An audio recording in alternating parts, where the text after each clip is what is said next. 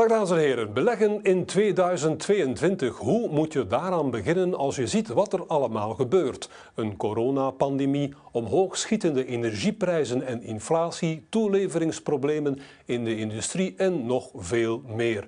Beleggers zitten vandaag met veel twijfels. Een antwoord op die twijfels zoeken we met Tom Simons, financieel econoom van KBC.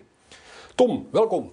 Dank u. Straks brengen we jouw lijstje met favoriete aandelen. Dat is voor Cefus, maar laten we eerst eens het algemene economische kader bekijken. Zoals ik al zei in de inleiding, als je ziet zo wat er allemaal aan het gebeuren is in de wereld, moeten we dan wel beleggen in 2022 of blijven we niet beter even aan de kant staan of nemen we niet beter winst? Als je die vraag een jaar of acht geleden had gesteld, dan hadden waarschijnlijk veel mensen gezegd van ah, het is wat onzeker, de eurocrisis en er zijn al, altijd allerlei argumenten om te zeggen beter niet. Maar de realiteit is dat je wel moet beleggen. Hè. Je verliest vandaag 4 of 5 procent koopkracht, omwille van inflatie, daar gaan we het nog over hebben. Uh, als je niet belegt, dan geef je dat sowieso op. Als je het belegt, dan probeer je tenminste je koopkracht te beschermen. Dus het is niet alleen terecht vanuit rationele overweging, maar ook logisch vanuit koopkrachtoverweging. Logisch, maar goed, laten we eens even kijken waar we nu staan met de beurzen. We hebben dat uh, op een grafiek, de belangrijkste beursindexen ja. wereldwijd. Uh, wel tot half december, niet tot eind december. En allemaal omgerekend in euro. We zien alle indexen zijn gestegen gestegen sinds het uh, jaar begin. Uh, met de Amerikaanse S&P 500 als een grote winnaar, maar ook de Euro Europese stok 600 en uh, onze eigen Stabiel 20 doen het niet slecht, dan de rest eigenlijk ook gestegen. De Chinese CSI, de Japanse Nikkei en ook dus de emerging markets, de MSCI van de opkomende landen, allemaal goed. Is dit nu het beeld dat we eind 2022 ook zullen hebben? Het beeld dat je naar verwijst, dat is een redelijk rechte lijn. Hè. Je moest eigenlijk al moeite doen om, uh, om verlies te maken dit jaar, ja. als het gaat over index. En je weet, je hebt altijd de mogelijkheid om via trackers op indexen te spelen. Op aandelen is het altijd toch een klein beetje meer risico. Ja, uh, ja we gaan eigenlijk wel voor een positief jaar. En daarmee ga je in principe een beetje tegen de trend in. Hè, omdat er toch wordt gezegd, allee, de, de, de Omicron-besmettingen, de mm -hmm. supply chains, er zijn zoveel problemen dat het lijkt alsof het alleen maar naar beneden kan. Mm -hmm. Maar de realiteit is opnieuw, wat we daar straks zeggen, je moet wel blijven beleggen. We gaan wel voor een jaar positief jaar, maar, en dat geldt waarschijnlijk voor de komende twee, drie jaar, minder. Hè. Dus hetzelfde beeld, maar minder rendement. S&P in eurotermen staat op plus 25 eh, procent, richting 30. Ja. Europa plus 15, richting 20. Dat gaan we niet mogen verwachten volgend jaar, want ja. er zijn een paar groeimotoren die er niet meer gaan zijn. Hè. Maar het zal nog blijven stijgen? We gaan wel vanuit van een stijging, ja, geen rechte lijn, een konijnenmarkt tussen hoop en vrees. En de ene moment zal het sentiment Jozef alweer de bovenhand halen op de realiteit en anders gaat het weer andersom zijn. Het gaat sowieso meer bibberen worden. Voor hardleiders wordt het een moeilijker jaar. Bibberen gesproken, laten we ja. eens een van die zorgen uh, uh, onder ogen nemen de inflatie. Ja. Die vele kijkers trouwens thuis ook voelen aan hun energiefactuur bijvoorbeeld. Is dat nu een zorg, ja of nee, voor de beleggers? Het is goed dat je daar zegt voor de belegger. Voor de consument is het zeker een vaste zorg, ja. overduidelijk. Ja. Uh, en al vaak wordt die oversteek gemaakt naar die belegger. Dus moet het voor de belegger ook problematisch zijn. Mm -hmm. De realiteit is dat dat eigenlijk niet waar is. En we praten dan over gematigde inflatie. Op dit moment plus 4, 5, 7 procent, dat is toch wel redelijk extreem. Wordt toegewezen aan uitzonderlijke omstandigheden die naar verwachting in 2022 zullen verdwijnen, geleidelijk aan. Maar gemiddeld genomen is inflatie een vriend van de beleggers. Dat is ook de reden waarom centrale banken ambiëren dat dat 2% is altijd. Ze hebben al tien jaar ongelijk gekregen. Maar voor een belegger wil dat zeggen dat een bedrijf in principe meer kan vragen voor zijn producten, terwijl de kosten niet altijd noodzakelijkwijs evenveel stijgen. Het is een opportuniteit voor marge uit te breiden. Nu praat ik met twee woorden. Hè. Ja. Als de energieprijzen plus 500% gaan, dan wordt dat natuurlijk wel moeilijk. Ja. Maar als het gaat over een dienstenbedrijf dat bijvoorbeeld wel zijn producten 5 à 10% duurder kan maken, neem Netflix, ja, de inflatie zorgt niet voor dat de kosten 5 à 10 procent stijgen. Dus inflatie is geen probleem voor beleggers. Ja. Extreme inflatie wel, maar daar zijn we eigenlijk nog niet. Hè. Ja, maar waarom begin ik over inflatie? Omdat, denk ik dan, als de inflatie stijgt, zal de rente moeten stijgen. En misschien is dat wel een zorg voor de belegger. Ja, daar krijg je natuurlijk een, een impact op waardering. Ja, als de rente stijgt, correct, dan moeten beleggers bang zijn. Dat is een gouden regel, die gaat ook in 2022 van tel zijn. Ja. Vraag is dan, hè, gaat die zoveel stijgen? Nu, een stijgende rente sinds 2017 is die al in de markt gezet als zijnde. Ze is imminent. Ja. We gaan naar 2, 3 procent, terwijl we vandaag in Europa op min 0,3 staan. We verwachten niet dat dat zo'n vaart zal lopen, zelfs in tegendeel. Hmm.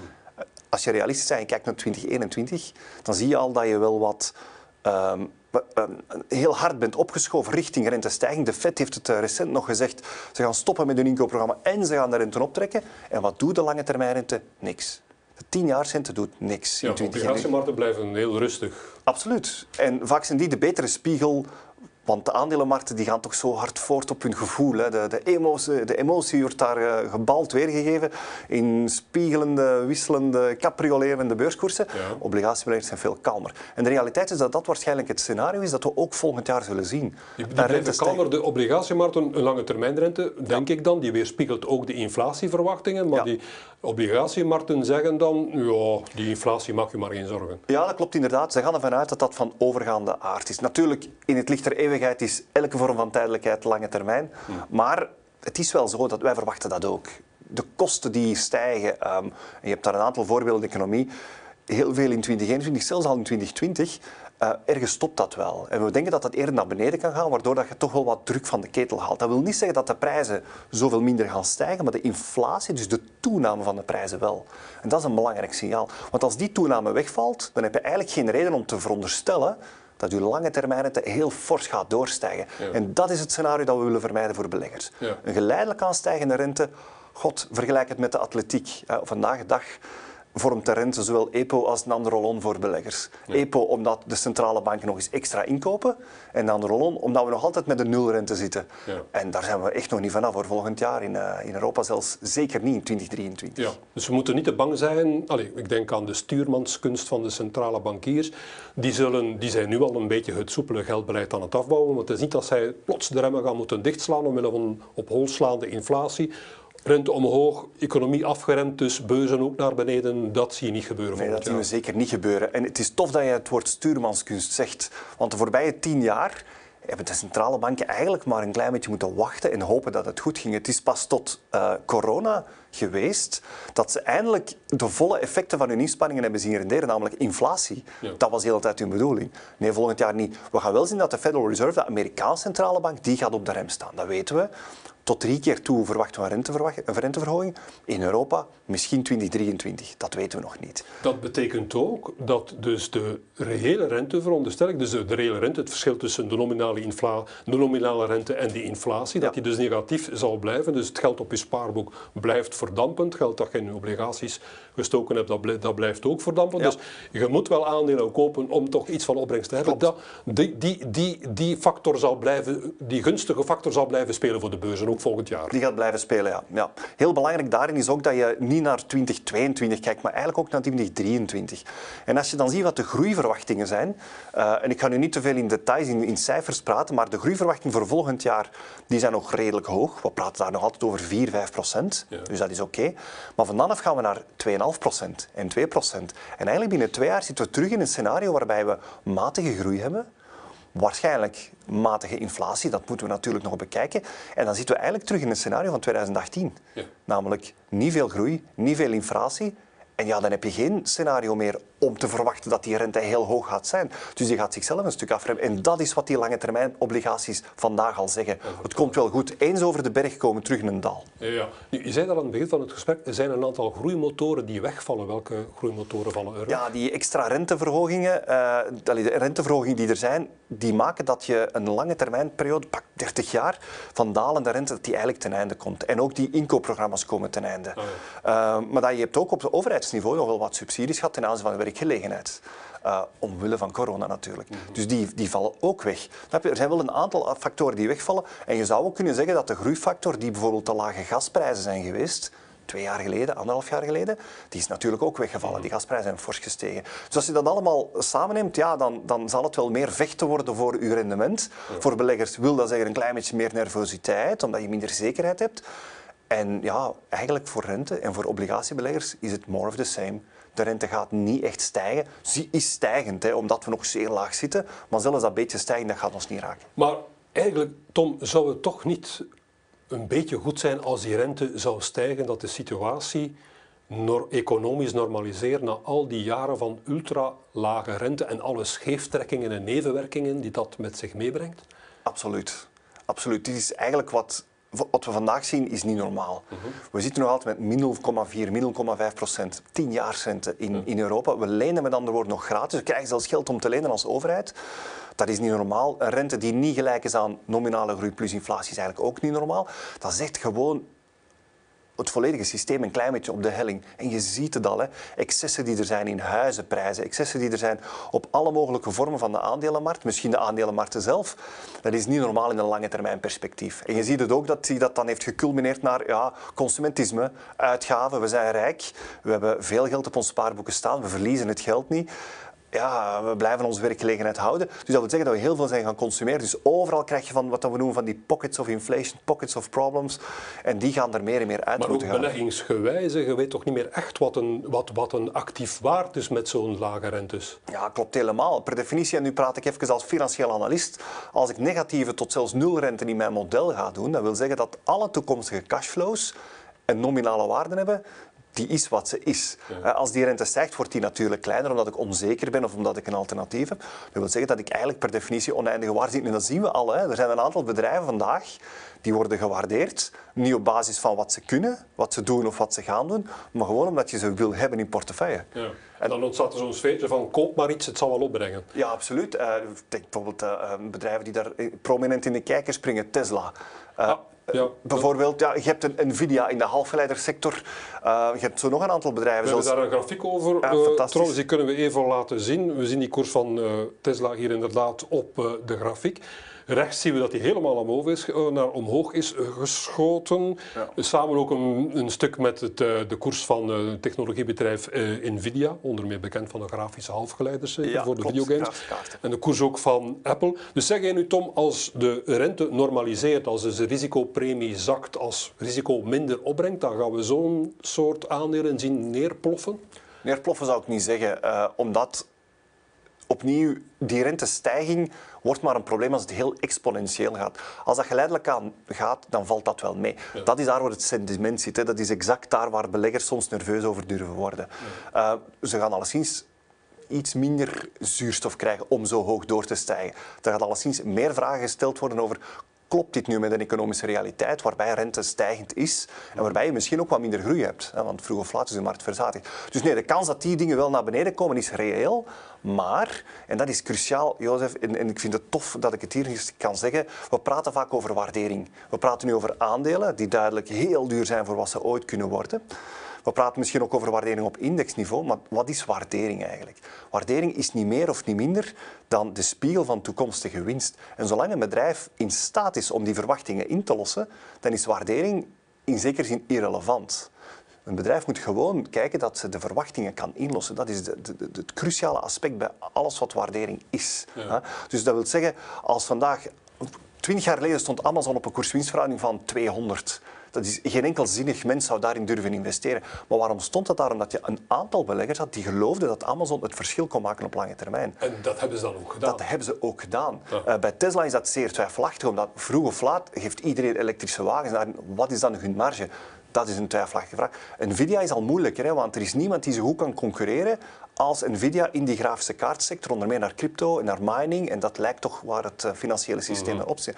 Maar waardering is niet meer dan toekomstverwachtingen naar vandaag teruggetrokken. Los je die verwachtingen in, dan is die waardering terecht. Ja. Natuurlijk, dus een hoge, met hoge waarderingen op zich hoeft geen probleem te zijn als je die maar realiseert. Voilà, dat is het. En het niet realiseren ervan is belangrijker dan dat beetje rentestijging. Ja. Dus als Nvidia Tesla of Apple de huidige waardering wil waarmaken, zullen ze gewoon geen fout mogen maken. En dat hebben ze waarschijnlijk ook nog niet gedaan de voorbije tien jaar, dus de kans is groot. En als we dan straks naar aandelen gaan kijken, dan moeten we ook zien van welke aandelen zijn ofwel door de markt onterecht afgestraft, omdat de markt zijn geduld verloren is, of waar denken wij dat de markt onderschat wat potentieel kan zijn. Met andere woorden, moeten we de waardering, moeten we de verwachtingen voor 2022 soms nog bijstellen. En dat hebben we vaak gezien hè, in 2021 bij sommige bedrijven, die het plots beter doen dan verwacht. En dan zie je plots dat die beurskoers stijgt, maar dat die waardering zelfs daalt. Ja. Simpelweg omdat ze onderliggend meer winst maken. En dat is iets dat in 2022 niet gaat veranderen. Bedrijven zijn zeer winstgevend, hoge marges, zeer sterke balansen. Ze kopen allemaal aandelen in. En, en dat mogen we niet vergeten in 2022. Ook niet als we het af en toe moeilijk gaan krijgen in de nervositeit en de waan van de dag. Bedrijven zijn winstgevend, groeien en doen het zeer goed. Ja, ja je zegt daar iets. Bedrijven zijn winstgevend, inderdaad. Bedrijven zijn winstgevend, dus die aandelenkoersen zijn niet allemaal lucht. Hè? Klopt. Ze maken wel degelijk winst, maar de vraag is natuurlijk, zullen ze winst blijven maken volgend jaar en de jaren daarna? Een belangrijke factor die je daar al moet zien, is op die inflatie. En daarmee is het wel goed dat we dat aanstippen. Uh, we hebben daar bijvoorbeeld uh, elementen. Bedrijven worden soms uh, geconfronteerd met containerprijzen die maal zes zijn gegaan. Ja. ja, dan wordt het soms moeilijk om je prijs door te rekenen, ja. sowieso. Bedrijven die daarop uh, geënt zijn, denk aan bedrijven met die een energieprobleem hebben, chemie sector, uh -huh. ja, die gaan het sowieso moeilijker krijgen. We weten dat vandaag al. Ja. De optie is daarvan, oké, okay, misschien gaan de gasprijzen toch rapper dan verwacht dalen. Nu goed, dat is tot nu toe nog niet het geval. Daar, daar tegenover staan dienstenbedrijven, bedrijven die weinig kapitaal moeten gebruiken om uw winst te realiseren. Dus met andere woorden, die kunnen al wel tegen een stoot, tegen een zeer grote stoot. Ja maak me daar eigenlijk geen zorgen in. Uh, of ze winst gaan maken of niet. Belangrijkste factor, zeer waarschijnlijk, is de, de kost van arbeid in welke mate dat arbeiders meer uh, looneisen gaan stellen. Je dat ziet is, de lonen stijgen. Ja, dat is, dat, is een, dat is het grootste probleem ten aanzien van inflatie en ten aanzien van kosten. Bedrijven die daarmee geconfronteerd worden, en we zien dat in België een grotere kans is dan in, in landen zoals in Oost-Europa, Centraal-Europa, Zuidoost-Azië, ja, dat kunnen wij onszelf wel uit de markt gaan prijzen en dan kunnen bedrijven wel degelijk geconfronteerd worden met een structureel kostenprobleem. Ja. En dus daar moeten we wel zeer, zeer veel aandacht voor hebben op bedrijfsniveau om dat niet te laten gebeuren. Ja. En beleggers moeten daar ook naar kijken. Dus als je dan ziet in bedrijven die ja, zich toch niet gemakkelijk kunnen, kunnen weren, die misschien hogere kosten moeten accepteren, zoals Bipost al in 2021 heeft aangegeven dat ze dat zullen doen, die gaan het wel moeilijker hebben. Ja, dus je moet eigenlijk u als, als belegger goed uw huiswerk maken. Ik sprak enkele dagen geleden nog met een financiële directeur van een groot chemisch bedrijf en die zeggen de energie kosten die we nu vandaag hebben, dat hebben wij nog nooit meegegaan. Is van 100 naar 400 of meer gegaan. Als het zo verder gaat, ja, cashflow gaat op nul. Ze denken aan de productie stil te leggen. Ja. Dus, maar als goede, als, als goede belegger zul je moeten je huiswerk maken en kijken in wat soort bedrijf je precies belegt dan. Ja, helemaal. Dat is altijd wel zo. Maar je hebt het gezien op de pankarten in het begin van, de, van het gesprek. Ja, dit jaar was het precies redelijk gemakkelijk om, om, om geld in te zetten op de beurs en te stijgen. Dat gaat minder worden volgend jaar, sowieso. Ja. En, en dat is wat beleggers moeten doen. Dat doen ze nu ook al. Hè. En misschien daarmee vaak hoor ik nu ook weer van ja, we moeten meer naar goed huisvaderaandelen gaan in 2022, want hè, de toeleveringscrisis, de chipcrisis, de inflatie, de rente, enfin, alle argumenten zijn goed. Maar wat zijn goed huisvaderaandelen? De realiteit is dat waarschijnlijk Netflix, Facebook, Amazon, Google, zelfs Alibaba, Tencent, dat dat beter goed huisvaderaandelen zijn dan dat chemiebedrijf dat je, dat je voor de camera, voor de lens hebt gehaald. Simpelweg omdat zij veel meer controle hebben over hun kosten, een publiek dat amper moet betalen voor de producten dat ze kopen en geen prijsdruk. En dat is toch wel een heel ander soort goed huisvaderaandeel dan het grote, ja, de grote Electrabels die we vroeger in België gewoon waren. De goede huisvaders zijn niet meer wat ze geweest zijn. Nu, ik, ik, blijf proberen nog één vraagje voor we naar jouw favoriete lijstje gaan, Tom. Ja. De typische vraag, de voorbije jaren zijn de beurzen al veel gestegen, zijn ze ondertussen niet te duur geworden? Laten we meteen ook een, uh, een grafiek uh, tonen over ja. de koers-winstverhouding, een typische maatstaf voor de waardering. We hebben hier de koers-winstverhouding van zowel de Amerikaanse S&P 500 en de Europese Stoxx uh, 600. Allebei zitten ze een eind boven hun lange termijn gemiddelde. Ja. Maar we zien rechts op de grafiek wel dat, ze, dat die uh, koers-winstverhoudingen aan het zakken zijn. Dus mijn vraag, allee, is, is, is, is, waardering, de beurzen staan ze te hoog? Zullen, of zullen, zijn ze niet te duur geworden of niet, ja of nee? Kort antwoord nee. En daarvoor, we zien de grafiek, uh, we zien de evolutie van die koers-winstverhouding. Dus dat is eigenlijk simpelweg kijken naar de winst die ze maken per aandeel, naar op heel indexniveau. En dan denk je terug aan de pankarten helemaal in het begin van het gesprek, de prestatie in 2021. Ja. De beurs zijn blijven stijgen, sowieso. Maar je ziet wel dat de waardering goedkoper wordt. Dat is de kern, de essentie van wat we zeiden in het, in het luikje van de waardering. Ze zijn goedkoper geworden omdat de bedrijven meer dan verwacht winst hebben gemaakt in het derde kwartaal, ook nog in het vierde kwartaal. En dan praat ik over algemeen, hè, op indexniveau. Terwijl de beurskoersen niet doorgestegen zijn. Ja. En bedrijven die meer winst maken zonder dat ze stijgen, worden goedkoper. En grappig genoeg zie je dat Europa zeker redelijk veel goedkoper geworden is. We praten over koerswinst van ongeveer 18 naar ongeveer 15. Dat is best wel veel dat zij gezakt zijn in waardering. En dat is wat ik bedoel. Ja, moeten we schrikken van rente, inflatie? Ja, maar niet heel erg genoeg schrik om alert te blijven, maar niet schrik genoeg om uit de markt te blijven. Want je ziet dat de beurzen het vanzelf goed doen. Zelfs als we een jaar hebben met 0% winst op indexniveau, dat we geen Bel 20 hebben die 10% stijgt, maar 0%, dan nog gaat die beurs goedkoper worden. En dat is een nivellerend effect. Combineer dat met nog altijd nulrente of quasi nulrente. Je moet bijna niet anders. En dan zie je als je die grafieken omdraait, maar dat hebben we niet meegenomen. Dus als je kijkt naar de winst van een bedrijf en je deelt die door de beurskoers, dus niet andersom. Winst door de beurskoers noemen ze de winstgevendheid van een bedrijf. Earnings yield, om het dan moeilijk te zeggen. Die is nog altijd zeer, zeer hoog. Opnieuw, bedrijven zijn winstgevend en worden als zodanig vanzelf goedkoper. Kan de beurs dalen? Ja, de beurs kan dalen. Maar kan dat de these op de helling zetten dat bedrijven niet meer winstgevend worden, dat de verwachtingen veel te hoog blijken te zijn, daar zijn wij niet van overtuigd. Absoluut niet. En ik praat over opnieuw de markt, de aandelen. Of dat nu gaat over Amerikaanse of Europese. Het ene bedrijf gaat daar meer last van hebben dan het andere. Maar dan zijn we natuurlijk op de micro-economie bezig. Dat is moeilijker te voorspellen. Goed, dames en heren, neem pen en papier, want hier volgen de aandelentips van Tom Simons. Tom, wordt het weer een beleggingsjaar waarbij de meeste aandelen uh, vooruit gaan of niet? Nee, ik denk het niet dat de meeste aandelen gaan vooruitgaan. Ik denk wel dat de belangrijkste aandelen gaan vooruitgaan. We zitten nog altijd in een winners-economie, Jozef. Dus met andere woorden, de grote bedrijven die gaan disproportioneel veel geld aantrekken. Uh, ik denk ook dat we moeten onderscheid maken tussen Amerika en Europa. Europa heeft meer potentieel om op zijn minst wat op te veren. Ik denk ook Zuidoost-Azië, China, dat die, ja, die hebben geen goed jaar gehad. En zoals altijd vandaag is het bon ton om te zeggen wie zijn de verliezers van dit jaar. Dat zullen dan wel de winnaars worden van volgend jaar.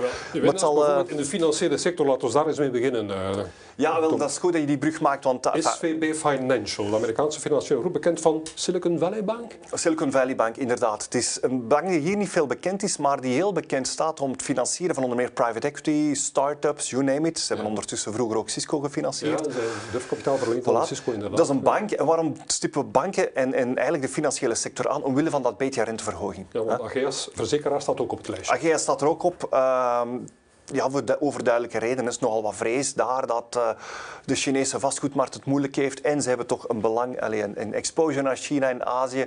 Maar we denken dat dat grotesk overdreven is. Banken in 2022, dat worden cashmachines. Dividenden, inkoopprogramma's en groei. En eigenlijk is dat een goed huisvaderaandeel in zekere zin. Maar je verbond er ook de rente aan. Ja, absoluut. Zeker de rente. Niet alleen omdat ze het goed doen operationeel, maar ook die rente. Want die rente is stijgend en een stijgende rente is goed voor banken en verzekeraars. Simpelweg omdat ze dan een hogere netto-interestmarge maken. Met andere woorden, ze verdienen meer op de cash die ze hebben. En ze hebben nog zeer veel cash, want wij sparen toch zo graag. Zeker in België. Uh, en Ageas, ja, als verzekeraar kan je die gewoon ook doorrekenen. Zij hebben ook baat bij om iets hogere rentes te hebben, omdat ze toch met verplichte rentes zitten op hun verzekeringen. Op het lijstje mag uit, of mogen uiteraard niet ontbrekende aandelen uit de halfgeleiders en 5G met om te beginnen Qualcomm, Amerikaanse producent van halfgeleiders. Ja, wel die, die subtrend heb ik aangestipt omdat die, die blijft sterk. Dat is iets dat je de komende vijf jaar in portefeuille moet hebben. Qualcomm bijvoorbeeld, dat is een bedrijf, dat is een ongelooflijk beest alles wat 5G is, en we staan nog maar aan het begin van 5G, dat is right up the alley of Qualcomm, om het zo te zeggen. Dat speelt sowieso in de kaart van hen. Mm -hmm. verloor een beetje het dingen, ik ga niet te veel in detail, maar om maar een cijfer te geven, Jozef.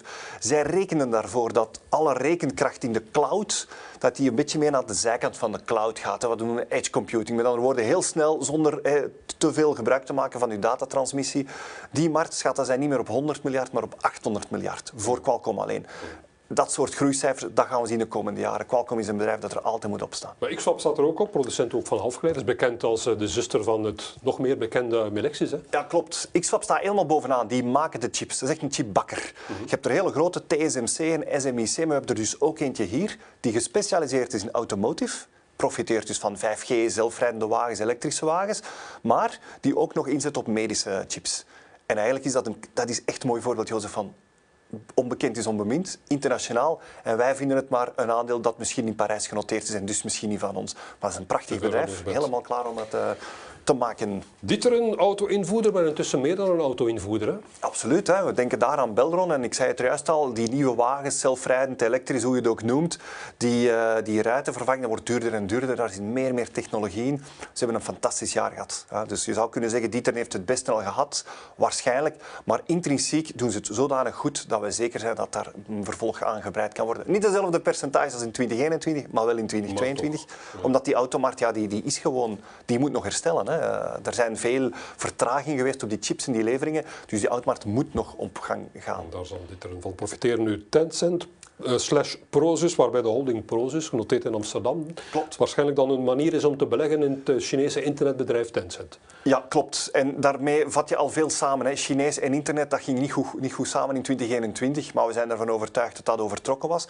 Maar uh, ze spelen ook op uh, gaming. Hè. Dat is de grote gaming-moloch ter wereld. Uh, Facebook, nu Meta-platforms, heeft zijn Metaverse gelanceerd. Je hebt VR, al die dingen draaien op, op 5G. Tencent is een aandeel, dat moet je kopen, dat moet je wegleggen. Misschien kunnen we het er volgend jaar nog eens over hebben, maar zeker binnen een paar jaar. Ja, en Prozis, voor de mensen die dat niet zouden weten, is een, is een Nederlandse holding die als voornaamste participatie Tencent, Tencent heeft. ongeveer 80% eigenlijk te vergelijken met een GBL of een Akkermans gewoon in gaming, 5G en, uh, en dat soort plezante Dan de vastgoedaandelen en de opbrengstaandelen. Daar staat bovenaan Care Property Invest, vastgoedvernootschap gespecialiseerd in zorgvastgoed. En dan Intervest Offices and Warehouses. Ook deze naam spreekt voor zich. Het is een vastgoedvernootschap gespecialiseerd in kantoorgebouwen en logistieke gebouwen. Ja, klopt. Uh, niet de grote identifica's. De WDP is niet het logistieke vastgoed, want dat was 2021 sowieso. Maar veel meer ja, een beetje ondergewaardeerd vastgoed, meer geleerd aan zorg. En gewoon vooral eigenlijk goedkoop. Hè. Dit zijn aandelen. En, en opnieuw daar, hè, we hebben het gezegd, het wordt een beetje een moeilijkere markt volgend jaar. Positief, maar iets moeilijker. Rente gaat stijgen. Dan denk je soms, ah, rente is dat wel, dat is toch niet goed als de rente stijgt voor de couponnetjes van uh, vastgoed. Realiteit is ook daar dat overdreven is. De waardering van bijvoorbeeld Intervest en... Uh, en, uh, en CP Invest is van die aard dat je eigenlijk zeer, zeer veel vertrouwen kan hebben. Als je spaargeld hebt dat nu wordt opgegeven door inflatie, kan je daarin recycleren. Dat soort groepen die rekenen die inflatie door via hun contracten, bieden een coupon die zeer interessant is en een bewaardering dat echt niet, echt niet overdreven is.